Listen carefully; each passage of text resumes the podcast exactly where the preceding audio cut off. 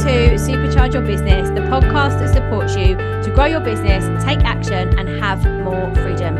I'm your host, Nicole Louise Weiner, business coach, mentor, and strategist, and I'll be sharing with you pitfalls, challenges, and growth tips, as well as actionable insights and the truth behind business success. So make sure you listen all the way through. Finding balance and creating work life harmony for entrepreneurs. When you run your own business, I totally understand how it can get really overwhelming. And one of the things that I definitely was guilty of in the when I started my first business in 2018, I was caring along for my nan who had dementia alongside that. And one of the things that I wasn't doing was putting myself anywhere near the top of the list, which meant that although I had a great work-life balance in terms of of course I had clients and also I was looking after one of my nearest and dearest every single day, which I would never change for the world. It was an incredible time that we had together. But I wasn't balanced. So there was not balance in other areas of my life. There was a lot of I was focusing on in terms of the business, and there was a lot that I was focusing on in terms of my nan, but I wasn't able to then focus on all the, all of my other relationships and also on me, um, which is really really key. So when it comes to creating balance, what I'd love you to do before we kind of dig into this is just take a pause, listen to this, and take a pause. Maybe take a journal out, think about it, or play this back and come back again. Is think about what that balance would actually look like for you. So there's this common misconception when it comes to balance and i'm a big fan of this you know like i, I did a i did i remember doing a talk in 2020 on on a tv uh, online sort of tv show thing talking about how work life balance isn't bullshit because a lot of people think that finding work life balance and having work life balance isn't possible. It's not possible. If you tell yourself that of course it isn't possible because what you're doing is you're limiting being able to see the opportunities where you can create this. The thing that really affects this for most people is actually having unrealistic expectations. So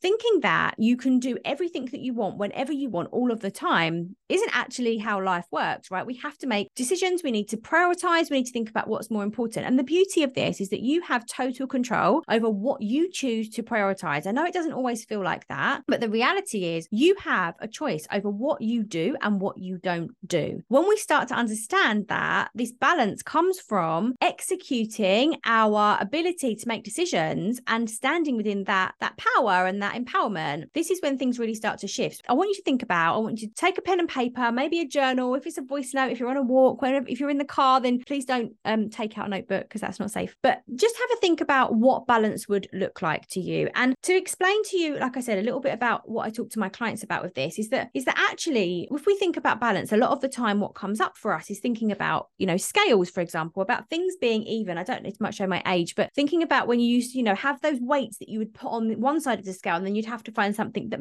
matched that, whether that was like flour whether that was sugar, whether that was something else that you were weighing. And and actually, balance isn't about it having to be even either side. Okay. So balance is about the scale not tipping over where one part doesn't become so, so dominating and so heavy that the other part has to give, right? The other part literally tips over, t- tips it over the edge. And think about this, you know, if you had 100 kilograms on one side of the scale and you had one kilogram on the other side of the scale, of course, scales are built with mechanisms so they don't tip over. But if you think about this, you're more likely to tip over, obviously, to that 100 kilogram side of the scale. So if all you're doing is working and you're not creating yourself any other time to be able to spend with your family and your friends, I can understand why it feels like this isn't within your control, but it absolutely is. And what we need to start doing is maybe not thinking about having 50 kilograms on one side and 50 kilograms on the other. It's about being realistic. You know, whether you're an whether you're an ex-employee or you're still working part-time or or you you understand what I'm saying here, right? We spend a lot of time working because, you know, and I always say this, you spend more time working than you do with your loved ones. We're spending 7 to 8 hours a day working. So we want to be able to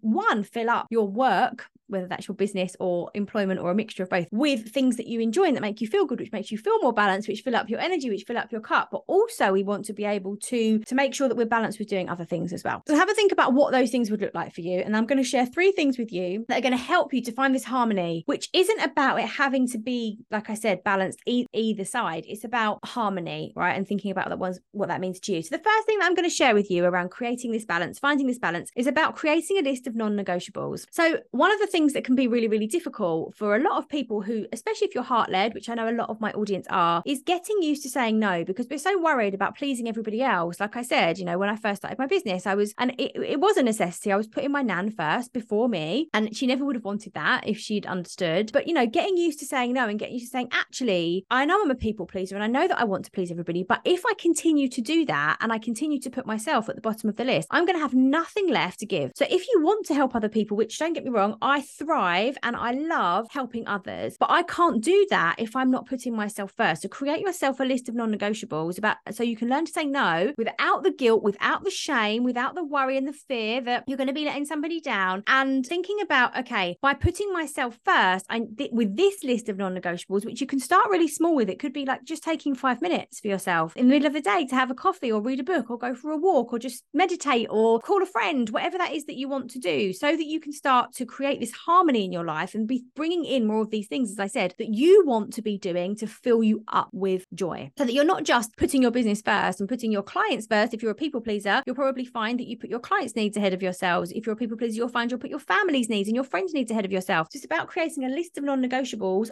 for you and just for you so that you know what you can say yes and no to. That, that's, that's empowering you to do that. That's the first thing. The second thing, leaning on and going into a bit deeper about this part of joy and figuring out what really enjoy. Now, not just in your business, because there's going to be things in your business that you don't want to do and you don't like to do. And actually, we may not be able to get somebody else to do that. You may not be in a position to outsource that, or it might not be the right thing to do to outsource that. Actually, maybe it is something that you need to do, even if you don't like it. It's really about being realistic and thinking, okay, what do I need to do? What do I have to do? And what's the reality of that? And there is harmony. There's harmony in knowing that you can do more of what you love. And you do have the ability to make these decisions. As I said, this is fully within your control. So, what you want to do more of, what you want to do less of, but also in your life. And I think what's really, really important to acknowledge here is that as adults, we are chronically awful for having hobbies and interests, things that you things that we enjoy, because I could go on a massive soapbox and rant about this. And I'm going to keep it short as the episodes are about 10 minutes. But we are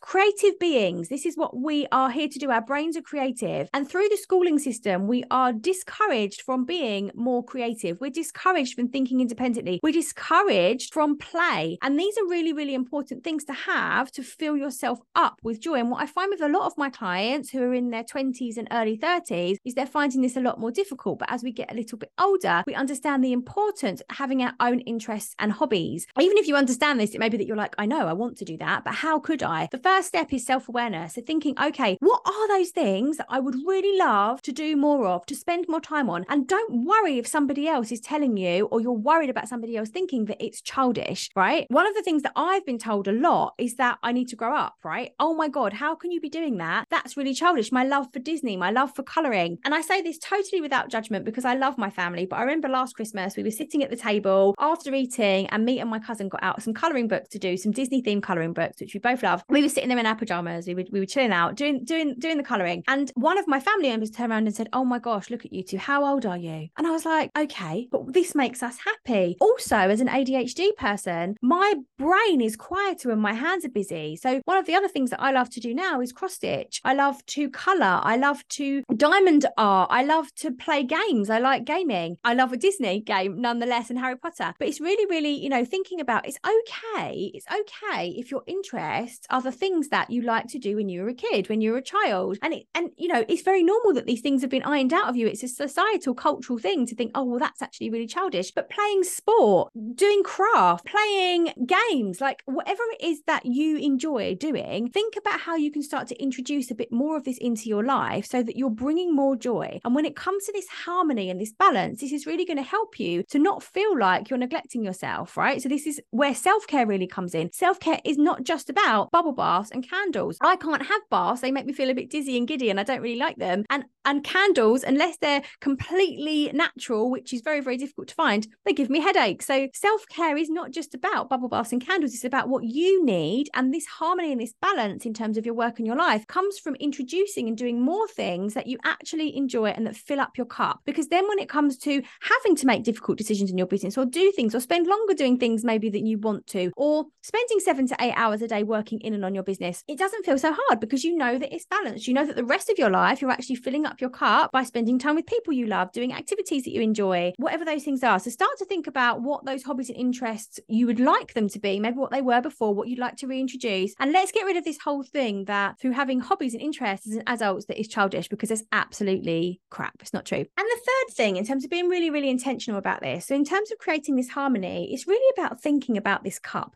Okay. So whether it's a jug, whether it's a cup, whatever you want to think of, is to think about okay, if you have a litre of water, right, and you have two or three or four or five or 10 jugs and cups in front of you, if you are only giving all of your energy or litre of water a day away to other people and there's nothing left in the cups for you, for sleep, for hydration, for energy, for for movement, for doing the things that you enjoy, as I said, that are going to give you those endorphins, feed your brain that dopamine, make you feel good, it's going to feel hard. And this is why a lot of people feel like work life balance is difficult because they're very good at giving everything to everybody else. If this is resonating with you, absolutely zero judgment from me. This is something I've had to work really hard on and I still have to catch myself on now and again. You know, it's a constant journey and we're all evolving, but just really start to think about what's going to energize you, what makes you feel good, and start to work with that rather than against it and fighting, fighting what your brain and your body are saying that they need. So, those three things there about finding work life balance and creating more harmony is creating a list of non negotiables, thinking about those hobbies, and then what really fills your cup up with joy. If you're looking for support to create some time, maybe to go away, to think about these things, or to